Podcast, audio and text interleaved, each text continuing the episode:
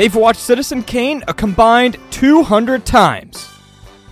Elliot's first words were I personally thought the use of Dutch angles was derivative in the 400 blows. In Nathan's favorite historical figure is Fritz Lang. Now they're bringing that snootiness to you with Magellan's at the movies.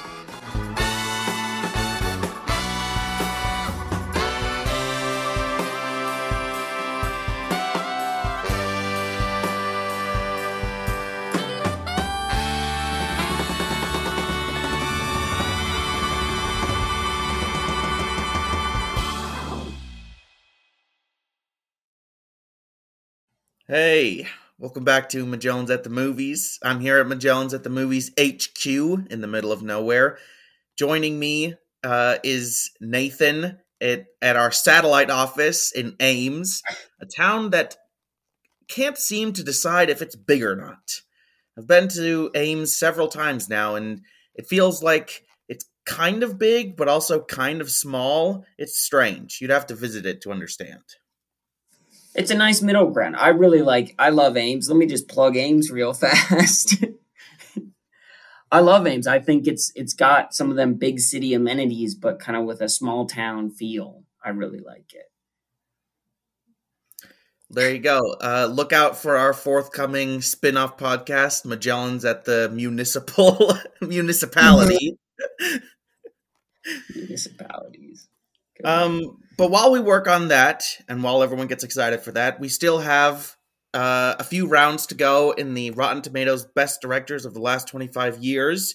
We discussed in the interim period between our last episode and now that Matt Reeves actually is not qualified for the best director of the last 25 years list because he had a movie in like 96 that uh, nobody likes and nobody cares about. But that doesn't matter. That's just something interesting to know. Let me go ahead and grab the round five. So, this is going to be pretty quick. Denis Villeneuve versus Damien Chazelle. Don't think we need to go over these two directors any more than we've already we already have. This is pretty easy. I'm gonna go with Denis. Damien Chazelle has made a movie that I love, a movie that I enjoy, a movie that I dislike. As I've often said, he's very much fallen victim to the curve. His movies have been on a downward trend ever since Whiplash. Uh, Nathan doesn't believe in that, but that's because Nathan he's a bit delusional. So yeah, Denis is one of my favorite directors. He's made a bunch of masterpieces, and I'll happily take him over Damien. Um, th- this is a lot harder for me, but I think I think I'm gonna have to go Damien, and kind of for a similar reason that I picked. Gosh, I think it was Sam Mendes a couple weeks ago, just because I think Damien has done a lot more outside of the same realm, whereas almost everything besides like I guess prisoners and well, a lot of De- Denis' recent stuff is just sci-fi. It's very good sci-fi, but he has kind of struggled not struggled because he hasn't really done it, but you know, he's just kind of picked a lane, and it seems like he's planning on sticking to this lane for at least his next two movies, which I believe are both science fiction things. So uh, I'm gonna I'm going Damien Chazelle. I love Damien Chazelle. His four his last four movies are all phenomenal. His first movie is not that good, but whatever. He made it when he was like a student, so who cares? Uh, yeah, well, that's complete nonsense. Thankfully, the voters have soundly rejected such nonsense because Denis took this one very safely with 78% of the vote. That's terrible. Sorry, Nathan. Next up, we have Jordan Peele versus Christopher Nolan. Christopher Nolan wins. yeah, this is, I mean, I think we already talked about last week that it's kind of embarrassing that Jordan Peele even got this far just because he, he I don't feel like he has enough of a filmography to justify having this conversation. And I think this is the perfect I mean Nolan is out here you could take the like middle 3 Nolan movies and they're probably going to be all 3 of the Jordan Peele movie not all 3 but you know are going to end up coming out better than Peele's for me. So yeah, Nolan, Nolan by a lot. And Nolan won by a lot. He won by 87% of the vote, which, to be fair, that's the first time he's ever won under 90%. So his lead is being, he's being chipped away. He's being, he's being felled. The Titan is being brought low by an extra 3% of the vote. Yeah. Yeah, I agree. I, I'm not a Peele hater or anything. I mean, I don't love him as much as a lot of people do. And we've talked about our problems with him as the director and as a storyteller. But yeah, I I would never have picked him for being better than what? How many? Like 63 other directors. or 62. Yeah, that's yeah. There are there are there are many more there are a lot of directors who I would take before I would take Jordan Peele. If only because they have more movies so there's greater likelihood that there's something truly special in there. Yeah. But that doesn't matter. It doesn't matter. Nothing actually matters. Actually, life is completely pointless. Um, I didn't know if I didn't know if you knew that. Uh, so let's let's move on to goodness. something else that doesn't matter, and that's today's movie. Uh, today's subject, Nathan. This was your pick, so why don't you take it away? Tell us about this Citizen Kane movie that we hear so much about. Yeah, so I guess it, unless you've been living under a rock, or if you're just not very keyed into kind of film, the film universe, Citizen Kane is Orson Welles' first film that he released in 19. Do you have an issue, Elliot? Sorry, sorry. I'm sorry. I just took a drink. Elliot's over there. I just took a drink of my my soda can and realized that it's been sitting there for a while because I could taste the layer of dust that had settled on top of the fluid. Ew, that's so gross. Okay. I thought Elliot was drinking like hard liquor because he he drank something that just made a really tough face, like he was gritting through. um anyway, Citizen Kane, 1941 film. It is commonly cited as one of the greatest movies of all time. It was number one on the Sight and Sound top 250 movies list for a really basically from the inception of the list until like the 2012 when Vertigo finally took over it. And Sight and Sound is a very prestigious poll of a huge number of critics and film directors and people in the movie industry. We're on it. But this what? Yeah, we're on it. Yeah, for sure. Can't can't wait for 2032 when we get to submit our ballots. Yep. So this movie follows Citizen Kane, the titular Citizen Kane, Charles Foster Kane, and it opens with his death and then follows a reporter who's trying to figure out the meaning of his final words. With his dying breath, he said the word rosebud. And the journalist is going and talking to his ex wife, his ex business partners, friends, people who knew him to try and figure out what Rosebud is, who Ros- Rosebud is, and what it meant for Charles Foster Kane. Yeah, so this is a, a classic. It's if you watch it, you will be amazed at how many times you have seen stuff from this movie in other media. It's parodied constantly in almost everything, especially the opening scene of Charles Foster Kane dying is constantly parodied in pop culture. But now now we're going to share our thoughts on this on this touchstone of cinema so, Elliot, why don't we start with you? Share, you know, some opening thoughts on Citizen Kane here. Yeah, Citizen Kane. Here we go. So, we, I don't know about you, Nathan, but this was the second time that I've watched this film ever.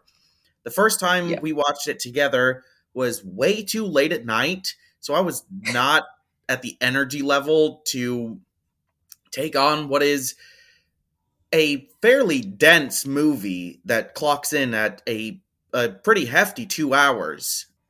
So I didn't really, I, I never really thought about Citizen Kane in the uh, in the years since then because I was like, I-, I felt like I hadn't actually seen it, or you know mm. what I mm. mean.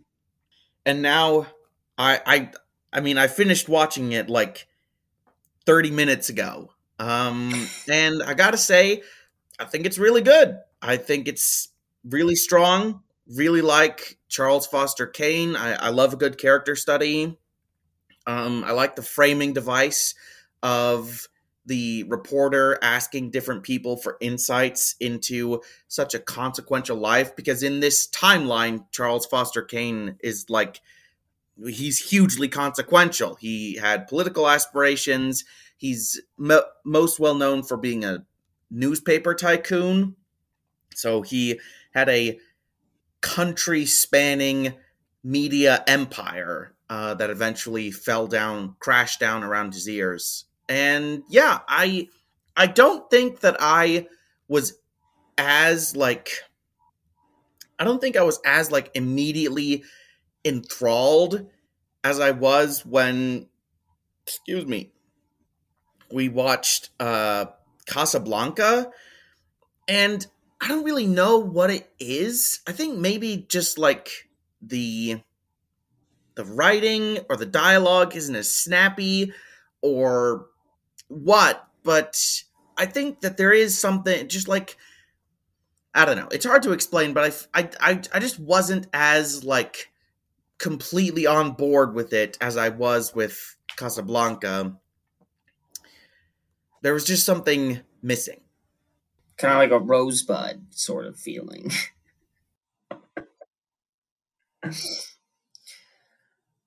yeah. So, um, I think uh, one other, it's not super important piece of kind of cultural context for this movie is this movie is a very thinly veiled version of a very, very famous person at the time named William Randolph Hearst.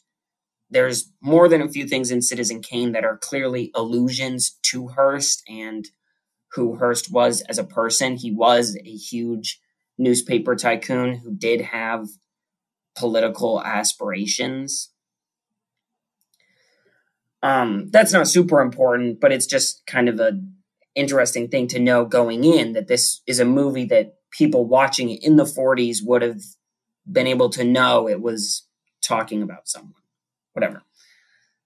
In terms of my feelings towards the movie, uh, like you said, we watched it a long time ago and I had not watched it since.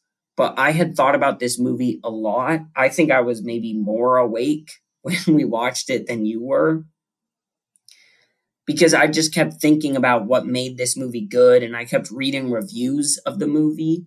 And the reason why I chose to do this movie is I just finished reading a book of interviews with Orson Welles, and I just thought it was the conversation they had about the film were so interesting and I found it really engaging. So I was like, man, I should rewatch the movie and see if it's that good in real life. And I'm happy to report it absolutely is. I'm glad that you liked it. I was afraid we were going to have another one of these contentious, fighty episodes that we sometimes have. But no, I I enjoyed this so much. I enjoyed it for so many reasons. I think it is a hundred percent deserving of its kind of place in the film canon. And I think a lot of people watch it and don't I don't want to say they don't understand what it's trying to do, but they're not like willing to invest the effort to figure out what it's trying to do. That a lot of times I hear from people that it's it's boring and I don't think it's not boring at all, in my opinion. but we, I That's guess, right, you, know, Nathan. You you tell the unwashed masses what they should be thinking. I'm not saying what they should be thinking. I'm just suggesting that a possible reason why they're disliking it is they're not like seriously engaging with the material of the film. that sounds so much better. I'm whatever. Okay, all right, whatever. Let's let's let's dive into the actual film. Let's talk about the movie.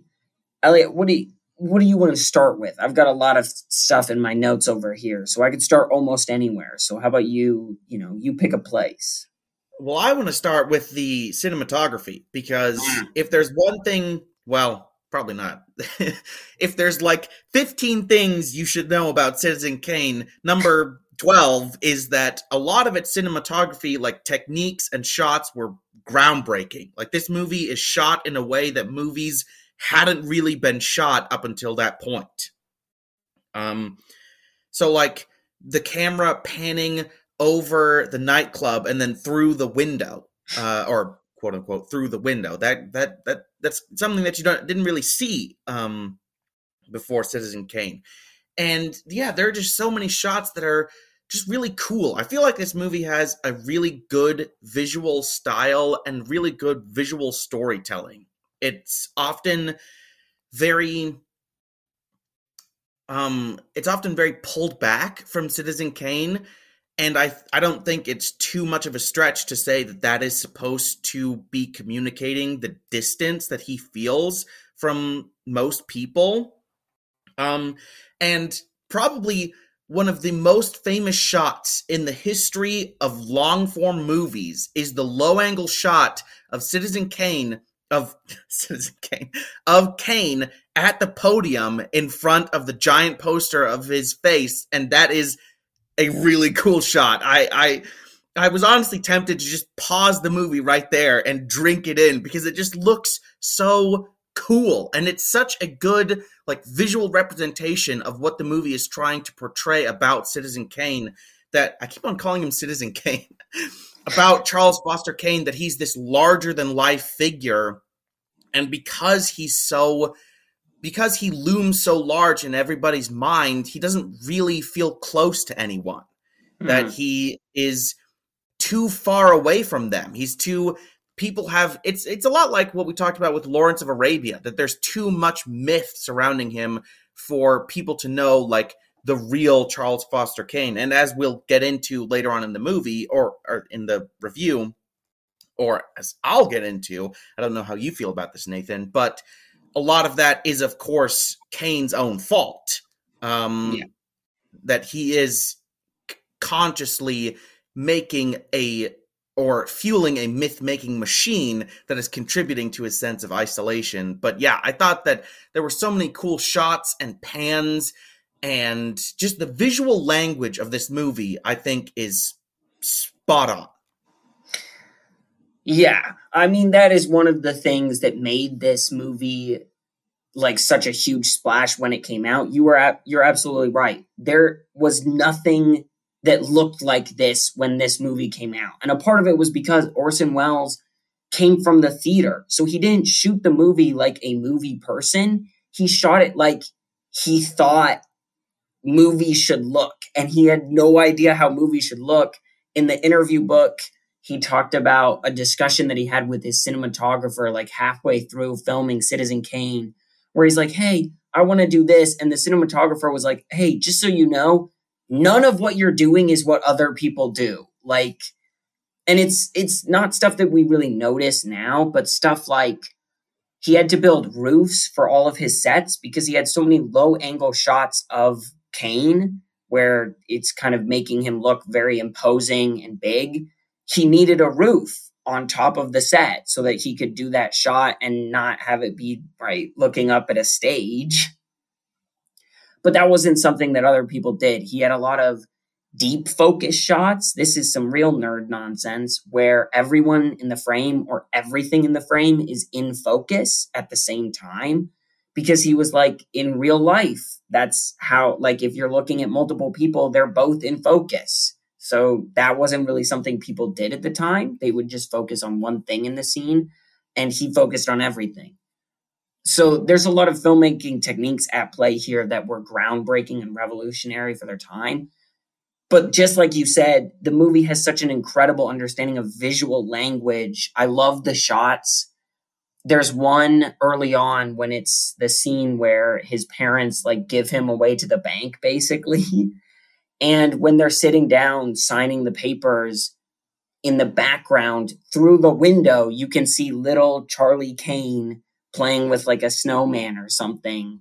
And it's it's just an amazing shot because it's keeping you grounded in right these adults are making this very unemotional like apathetic sort of decision to give up the care of their child and we can see the child just having a wonderful childhood day outside moments before he's about to become you know moments before this kind of terrible event is going to happen to him that he's taken away and he's left with this grumpy old guy who he has to live with for a while.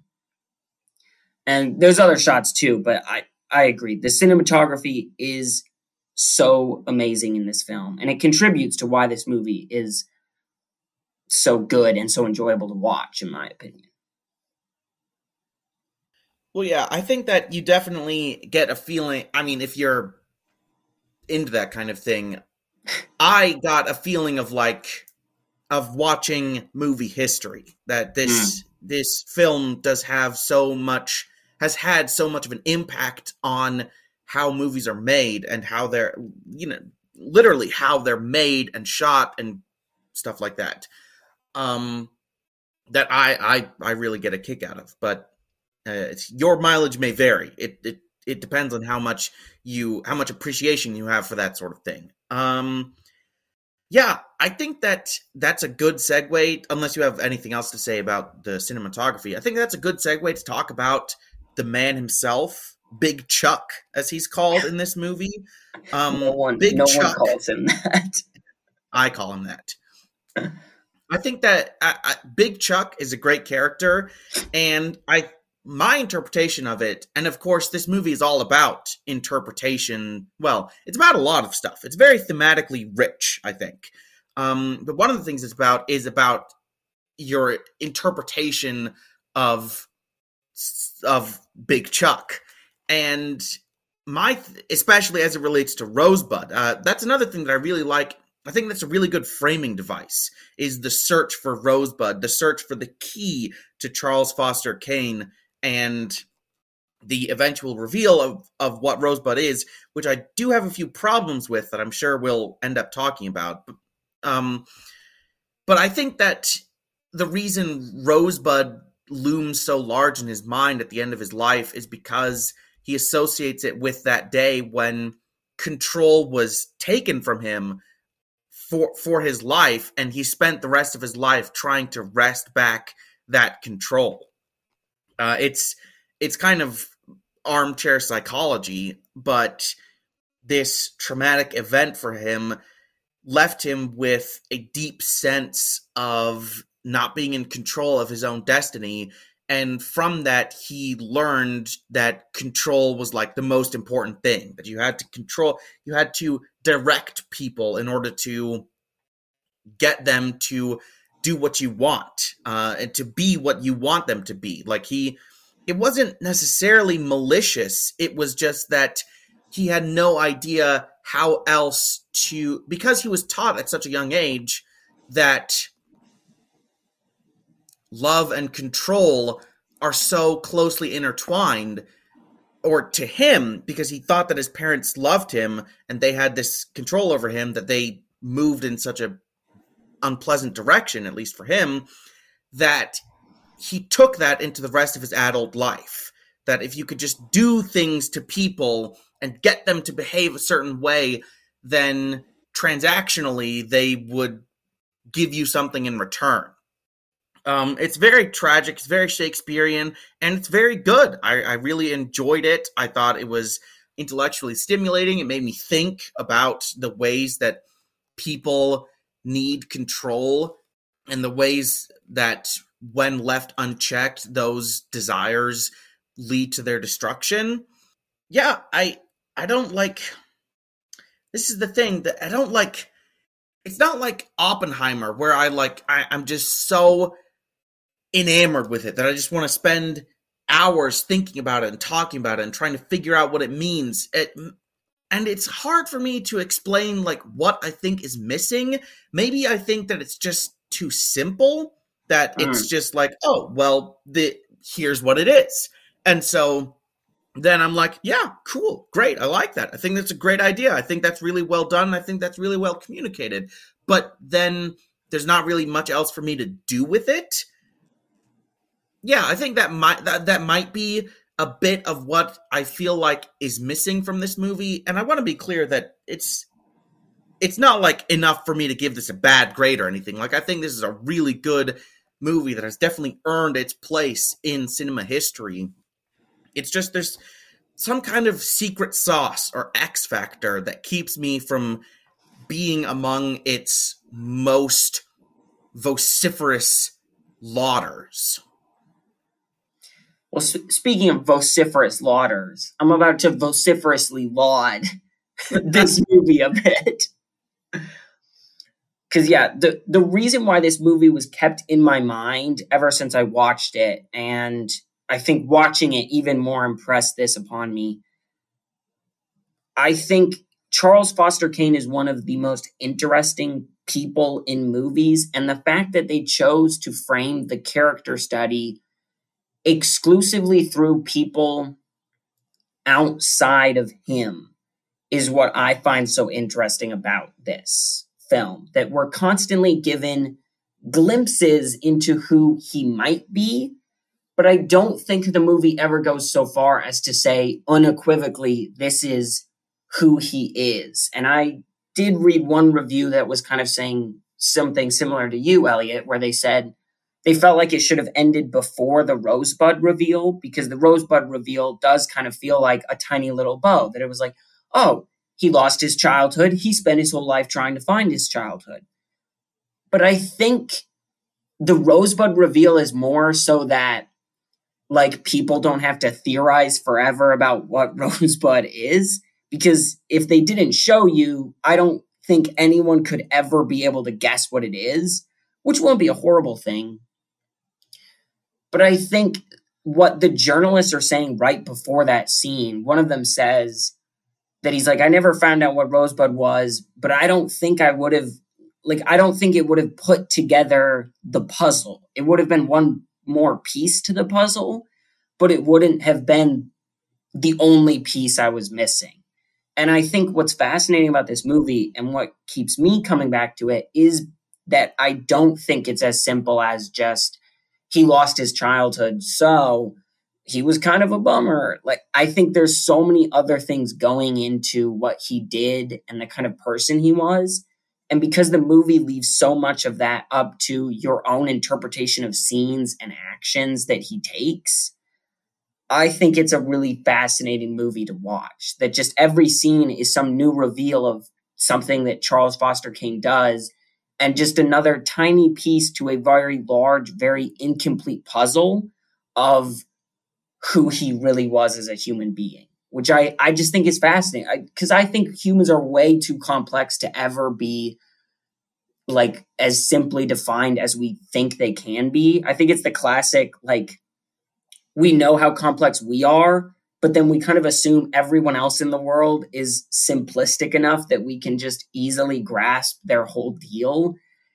And I think Citizen Kane is a movie unequivocally saying that's not true. And it's never going to be true, even for people in incredibly large places of power and positions of prestige and fame. That, and I think that's part of the reason why I'm going on for a while here, but I, I think that's part of the reason why we have that first after the opening where Charles Foster Kane dies, there's like a little news montage that does like a cute little summary of his life, just kind of the bullet points of what he did.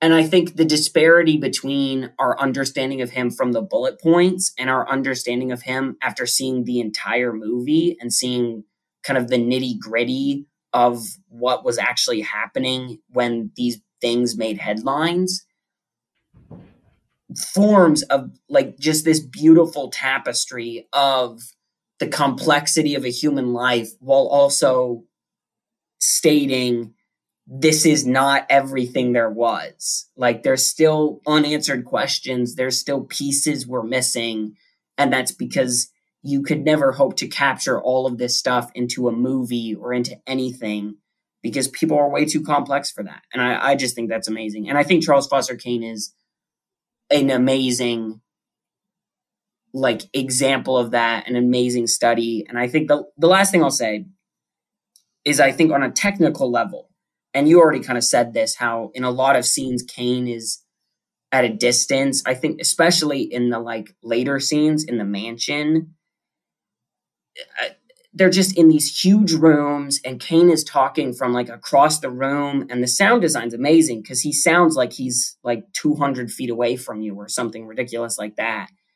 And I think it's amazing how much the movie puts the character it's named after at such a huge remove from us, the audience, that it's a visual representation of how far away we are, no matter how close we get, no matter how personal we get in terms of people telling stories, we're still at too much of a remove to ever really get a firm grasp on who he is, or at least a full grasp. We could probably get a firm grasp.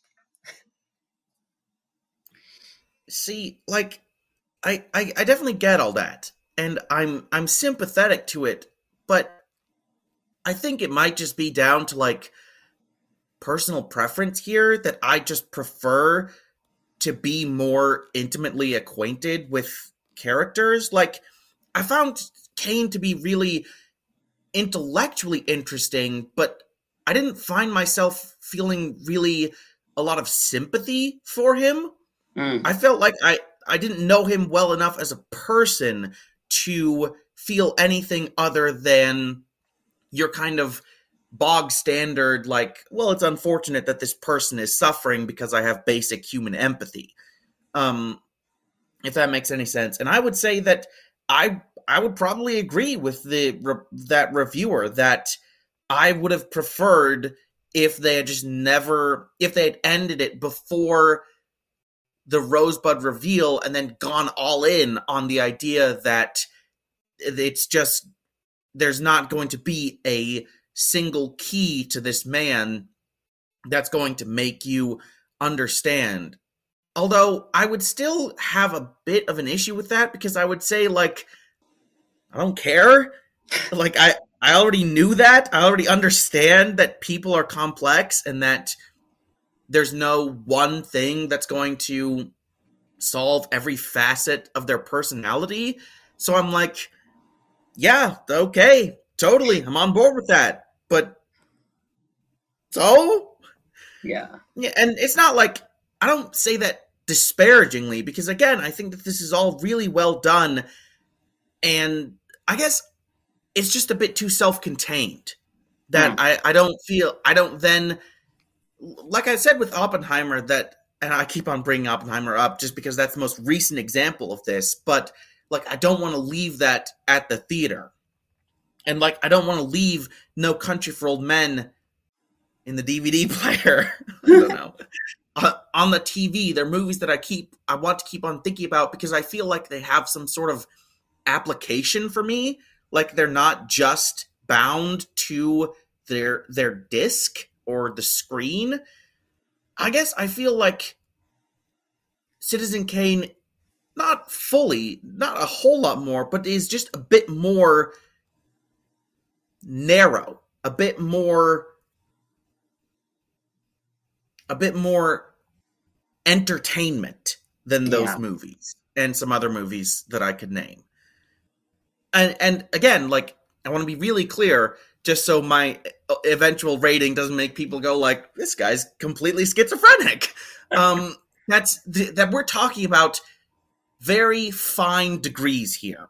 Like Citizen Kane is, in my mind, removed from like the entertainment of John Wick or something. Like, uh, Citizen Kane is a more entertaining, or at least it is to me. Um, and B has a lot more going on under the hood than those movies. I just think that when I th- it's like when we were talking about the Batman that when I think about like the true greats, the true masterpieces the of storytelling that I carry with me, like you've been carrying Citizen Kane with you, they're movies that are just that little bit further in the areas that I've been talking about that makes them more impactful to me. Yeah, well, and I think I, I think the reason why Citizen Kane has experienced as much praise as it's gotten is because and you know, I was thinking of this as you were saying this that I find it I guess I don't find it applicable to myself, but I find it such an incredibly moving portrayal of the like tiny pieces of a human life that make up like living. Um, I think one of the most famous scenes in the movie, in terms of kind of communicating this idea, is when the reporter goes to talk to Leland, and I think it's Leland, and Leland's like, and he asked him about Rosebud, and he's like, "Well, it had to be important, right?" And Leland's like, "Like you don't know that. It could be the tiniest thing." And he tells this story of seeing a woman get on a, bo- a ferry as he's like exiting a ferry. That's Bernstein, not Leland. It's Bernstein. Dang it. I had a 50-50. You're right. It well, it was Bernstein. It's in an office, not in the thingy. Okay, but he says that he saw this woman, and then he says how not a month has gone by since that moment that he didn't think about this woman. And it's just this incredibly moving idea of the tiniest things can mean so much to us. And there's like no really good way to communicate to another person in words like why it mattered that much. Which I I think is really amazing and kind of segues to I think the second thing that I would love to praise about this movie, which is I think the script is fantastic. And I don't want to get into who should be attributed with praise for the script, Herman Mankiewicz or Orson Welles. They both wrote parts of the movie. We're going to assume it's a 50 50 split or close enough that we can just say, good job to both of them.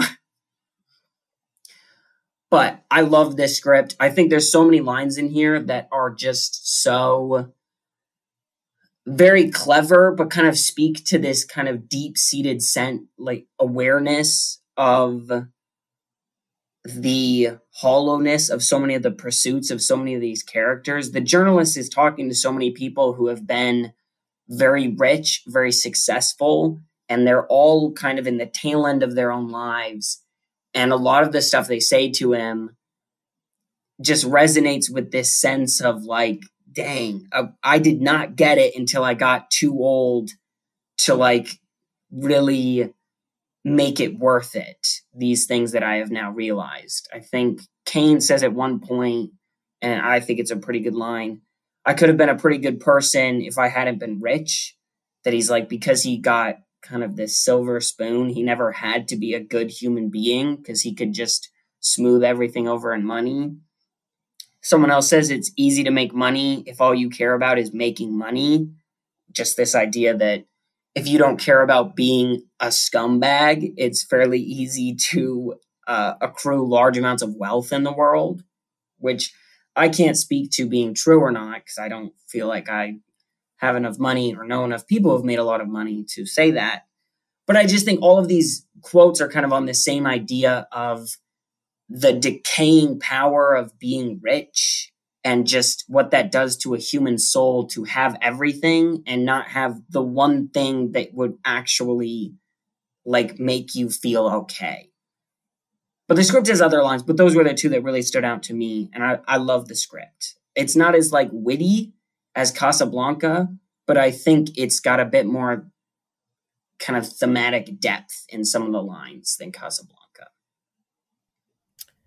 Uh, I think I would have to disagree. I actually found those lines a bit on the nose, uh, especially in light of what we talked about with the movie's ability to communicate ideas visually. And just from later on, the conversations that he has where they're not talking directly about, like, oh, this is what is happening with me. This is the thing that led to me being this way. Because, I mean, he is purportedly saying there, this is the key to me is wealth.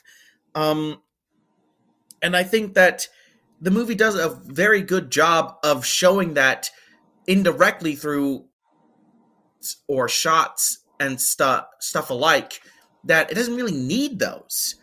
Um, so I felt like the script was at its best when it was in conversation between two people and it was sort of living out those ideas rather than just talking about them. Because when they were just talking about them, I was like, I don't think I really need this. It wasn't a huge thing, but it was enough to make me notice. You're so stupid. What a what a moron. Gosh. that seems like an overreaction.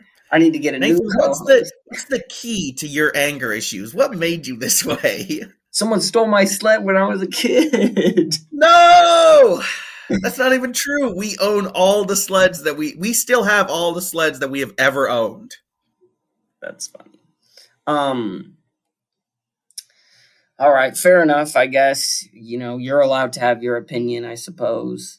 Um, I think, man, there's so many other things that I think this movie does really well. I I guess I would like to touch on here before we can continue talking about some of the characters and stuff. But just on every technical level, this movie is so good. The makeup is really amazing through like through the years them making characters look older. It I think it holds up pretty well. It looks good. It's also black and white, so maybe it was easier, but I think like the old person makeup on Orson Welles and honestly, even the young person makeup looks really good for Orson Welles.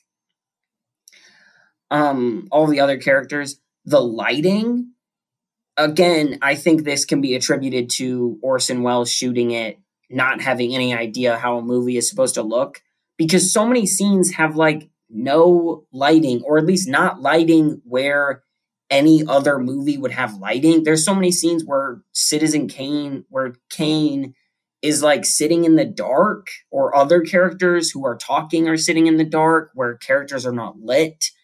And it makes for a very visually striking film. And especially in times when people start talking in darkness, and then there's a moment where they step into the light, that it usually is kind of signaling a turn in the conversation.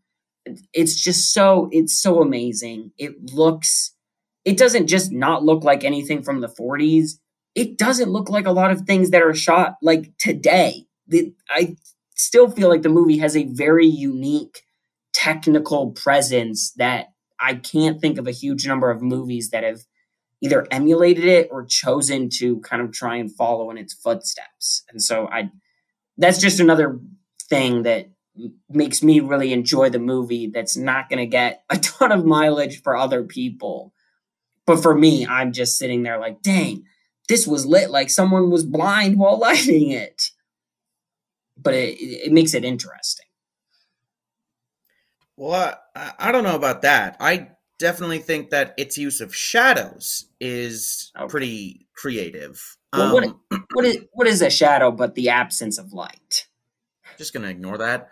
Uh, I'm thinking specifically of when Kane and Susan first have like a fight about, or maybe it's the second time, they have a fight about um, her singing, and he's insisting to save face. He's insisting that she go on with it because he he won't be made a fool of, and that's you know that's good. I said you know.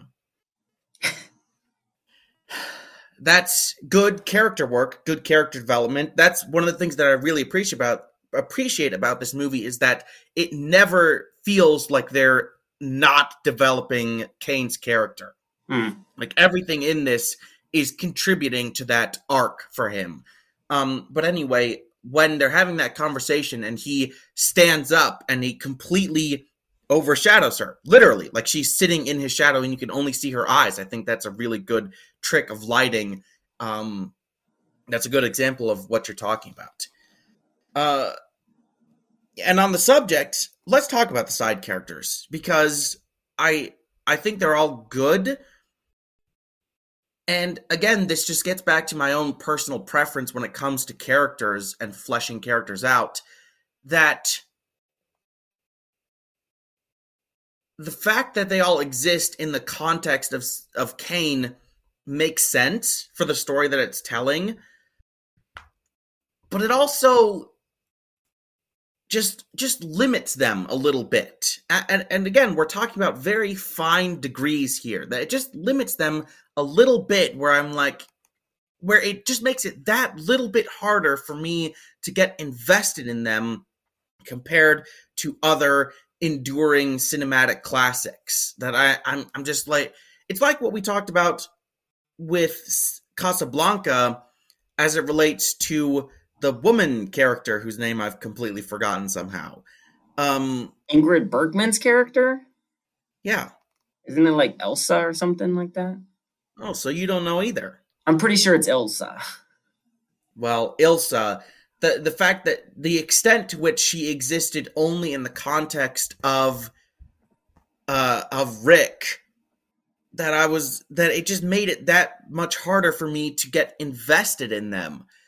And I mean, we could talk about like the movie doesn't really care about getting you invested in them because it wants to get you invested in Citizen Kane. And like I said already, that it achieves that. It definitely achieves that. And it's a really good, satisfying achievement.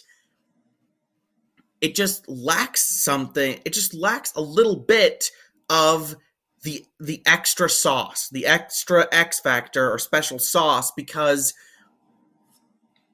they they're so they're so much functional characters that they serve their purpose to get you a bit more of an insight into Kane, and then they're kind of discarded, and it makes them feel uh, kind of inconsequential, which I don't think, even in the context of what they're doing, I don't think is the best decision because, well, that this is see these are the internal debates that I have with myself. I'm constantly like questioning my own opinions. Because like it makes them feel inconsequential to Kane and maybe that's the point that he that these people are inconsequential to him even though he's trying to make them consequential but he just can't get to that point. So I, I, don't know. Nathan you say something. I'm completely lost. I have no idea how i feel. Well i think i would just say that i agree the side characters are very much just there for right the development of charles foster kane and them telling their part in the story I don't think that's an issue because, and I think I do just fall on one of the two sides that you were kind of debating in your head like a psychopath there. um, that they are just there to help us get more of an idea on who Charles Foster Kane is. And so I, I don't really have an issue that they're all kind of just serving the plot because I I just can't imagine what it would look like for them to serve the plot and then have their own arc or their own kind of character outside of Kane. I don't know what that would look like. I don't know what that would mean. I don't know what that would look like. And I don't think, and I feel fairly strongly on this, I don't think it would be a better movie. I don't think it would be improved by any of the side characters having more of a presence or having more of a character outside of Kane. So it's not an issue for me. I think they're all well done. They're all well acted. They all serve their function in the story very well. And I don't think any of them tell a story that I'm like, that I think is pointless or that I find boring. I, I like how there's kind of a progression of closeness that we start with a guy who doesn't really have any idea who he who Kane is, and then move through friends until we get to the second ex-wife to get kind of closer to Kane and we get more of an understanding on certain moments. But yeah, I I guess I like the side characters. I think they're important to the movie and I think they're good at what they're supposed their function in the film is. Well, let's just call it a wash. Um, it's a wash. Uh, let's you mentioned it, so let's talk about the performances in this movie. Obviously, the headline is Orson Welles, and I think that he deserves every bit of credit that he's gotten for his performance here. Excuse me. um, if I sound weird, it's because I have a sore throat, just so you know. Um, yeah, I there's really not much for me to say other than he's great. Uh, he he has the dimensions uh, to different. He understands the different dimensions of Kane and he plays them all well. Um, he does a really good job of portraying a frustrated person, uh, somebody who's frustrated with the world around them and their inability to affect it in the ways that they want to. Mm-hmm. Uh, and yeah, everyone else does a really good job. I have to say, I wasn't really thrilled with the performance of the woman who played Susan, just because there were times where her face didn't really match her voice. Like she was verbally emoting, but not really facially emoting. Especially in the first scene when the reporter comes to her and she's she's like screaming at him to get out, but she's like completely impassive in her expression. I was like, dude, why you would be a great voice actor, but you you gotta you gotta crease that brow or something. Just give me a, something else than than verbal emoting. I thought that was weird. Uh, I guess I didn't notice that. I obviously I I can't say any more about how good Orson Welles is. I think the only person who I really like is I like the guy who plays Leland. I believe it's Joseph Cotten, but I could be wrong on that. Just because I think he brings a really great sense to Leland when he's older. That he that he brings a really good contrast, I think, to the scenes with Leland when he's younger and he's kind of happy to go along with Kane to the scenes where he's much older, he's in a wheelchair, he looks terrible. He looks like he's on the verge of death. And he's telling the reporter about kind of all these regrets and these things that he feels. I I really liked that. I thought it was a very strong performance in a supporting sort of role. Sure. Uh, I, I can't say that he was he stood out partic- as particularly special to me, but um, he was definitely good. All of them, all of the performances uh, were good. I don't, I don't have a whole lot else to talk about um, other than set design, which I, I'm not just bringing this up so I can sound like a pretentious movie nerd who likes to talk about things other than performances but I honestly really appreciated the sets. Um, I, I love a good set. Uh, I, I love a, a, a movie that doesn't film with green screen. Obviously, that wasn't an option for these guys, but like, I love shooting on location. I love shooting in sets. And Xanadu was a fantastic set. It really communicated, and I'm sure that some of this was just like paintings or something, but it really communicated this this very hollow scale that Kane had mm-hmm. ensconced mm-hmm. himself in. That, that, it was really big, but also really empty, except for the places where it was really crowded with stuff that he had acquired, trying to make himself happy. But that also is great set work because it's all just like crowded in these big rooms of unopened stuff and statues that he doesn't even care about and that he probably didn't have any legal right to buy um, uh, that he just that are just doing nothing for him emotionally. Um, yeah, yeah the, great job, set designers. Yeah, the set design's amazing. Everything about this movie is amazing. Like every technical aspect of this movie just goes crazy. And part of it is, I'm pretty sure, Orson Welles pretty much brought in all of his own like makeup set design. I think a lot of those people were from, he was a theater actor and a theater director for like a couple, like four or five years before he was invited to come to Hollywood and make a movie. And I believe he brought most of those people over to do the sets and costumes and makeup and stuff like that with him. Because at the beginning of the movie, when it says a Mercury, a Mercury production, I'm pretty sure Mercury was the like theater group that he was associated with. Elliot might be verifying this information now. I I was trying, but I could not. That's okay. Just trust trust me. I'm a bit of a I'm a bit of a movie fan. um, I don't I don't really have much else to say. I feel like I've said kind of my piece on every sort of piece of this movie. I just really like it. And I need people to stop saying it's overrated. It's not overrated. it hurts my feelings right. when they say it. Well, no one cares. Um, let's get into ratings then. I'll go first. Uh, I think this movie's just a little bit overrated. Oh my goodness. no, I I like this movie. Um, I've talked a lot about the problems that I have with it, mostly as a function of sometimes we just kind of fall into roles where one of us will be playing the defender and the other the attacker. Um, and it's it's mostly because I just don't have anything to add to Na- what Nathan has been saying. I agree with him on most everything that I haven't explicitly said that I uh, disagree with him on. I agree with him. This is definitely a fantastic movie. Uh, it's really important to movie history, um, which I appreciate. It's got great performances. The technical aspects are all immaculate. It's a really good character study that I like a lot and that I enjoyed watching.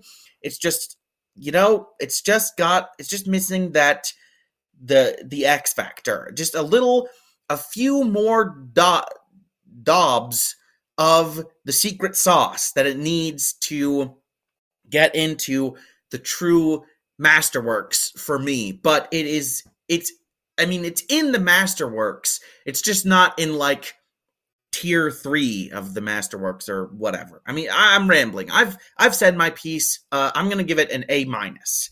Now, it's not in the same category as Casablanca for me of like the Hollywood legends, but it's it's just a it's just a little step below it. Yeah, I think I've pretty much said everything I want to, and you know, if you need more praise of of Citizen Kane, just look up the last eighty some years of critical discourse that have happened to this movie. It's been universally praised, and I think it's very, very deserving of that praise. I was so happy that I enjoyed it as much as I thought I would on rewatch. Uh, I'm going to give it like a 9.2 out of 10. This is a, a great, great, great movie. All right, well, let's talk about some other great, great, great movies, or at least movies that we think are great enough to warrant a uh, a recommendation off of Citizen Kane. Uh, my recommendation, I struggled with this one a lot, just because, like I said to Nathan beforehand, uh, I, this is one of those movies where I feel like there's a perfect recommendation out there, but I just can't figure out how to call it to mind. Um, and it's possible that it's just because this movie is such is so entrenched in culture that I just think that it's more prevalent than it actually is. But I ended up going with a movie about a rise and fall that I've talked about already that is still in theaters, and that's Oppenheimer. Um, I'm not going to gush about it any more than I already have in our review. So I'm just going to say if you like Citizen Kane for the rise and fall aspect, for the character study aspect of it, go see Oppenheimer. Make sure you see it in theaters. Don't miss out. Don't don't succumb to FOMO or no, do succumb to FOMO go see it in theaters to make sure that you don't miss out. And uh, yeah, I don't need to say anything more about Oppenheimer that I haven't already said. Yep. I feel said we've said a lot about Oppenheimer. You should go and see it. Support cinema. Support support real cinema. We'll say that. Um my recommendation doesn't have a lot to do with Citizen Kane the movie, but has more to do with Orson Welles the person. He made Citizen Kane, and then none of his other movies were really ever able to live up in terms of the critical opinion of them to his first one, as well as he was kind of railroaded out of Hollywood for uh, making this movie. William Randolph Hearst, who this movie is not pay- it's not making fun of him. It's just clearly about him, and he's an insecure human being. So he ran a smear campaign against Orson Welles that was somewhat successful. But my recommendation is Orson Welles's very, very late. It honestly might have been his last movie ever that he made, which is the documentary F for Fake, which is a documentary kind of about art forgery, the art of art forgery. But on a deeper level, it's really just about how Orson Welles loved to tell stories and was constantly fascinated by like what makes art art if all art is kind of a lie, or at least all of the art that he made was kind of fundamentally a lie in the sense that it was being manufactured, but it was supposed to look like it was real it's a ton of fun because a lot of it is just Orson Welles telling like very funny, interesting stories, as well as the art forgery and the kind of forgery pieces that he talks about are very interesting stories. He talks about like the most famous art forger whose art forgeries ended up being worth a lot because he was famous for making them. So it was like it's this weird like where does the line between art and fake art go if the fake art is valued as much as the real art um, and then he tells a story about some guy who uh, impersonates uh, howard hughes which is again just kind of an interesting thing. But it's a ton of fun. It's only like an hour and 20 minutes long, but it is just a hoot and a half. Orson Welles looks like a dark wizard the entire time because he's wearing this big giant trench coat and he weighed like 350 pounds his entire life. but it's a lot of fun. I think Orson Welles should get more attention for the other things he did besides Citizen Kane. So this is me calling attention to one of those things. Lovely, lovely stuff. Um, I haven't seen that, so I can't speak to its quality. Uh, what I can speak to is that life is hard and full of disappointments. Uh, as Nathan has discovered, as he's flashing his armpit sweat to the camera for reasons unknown. I was but, just uh, stretching. Okay, sure. It's really, sure. It's really warm. I don't know if you noticed the temperature outside. fine for me. I'm in a, a, a climate controlled building. Uh, Magellan's at the movies HQ is has got very good air conditioning. Yeah, well, I'm trying to I, I'm trying to save money on electricity, so we're not using a lot of AC over here. um, you're not a fan or something. Yeah, I don't I don't own a fan. Anyway, uh, you know, thanks for listening. We successfully got this episode out on Friday, assuming I don't get like struck dead or something as soon as we stop recording, so I can edit this episode and get it out. But um, yeah, thanks for listening. We'll be back next week with another incredible episode. You know, life is hard and full of disappointments, but Magellan's at the movies is easy to listen to and full of awesome episodes. I'm trying to rebrand your thing into a tagline, Elliot. Okay.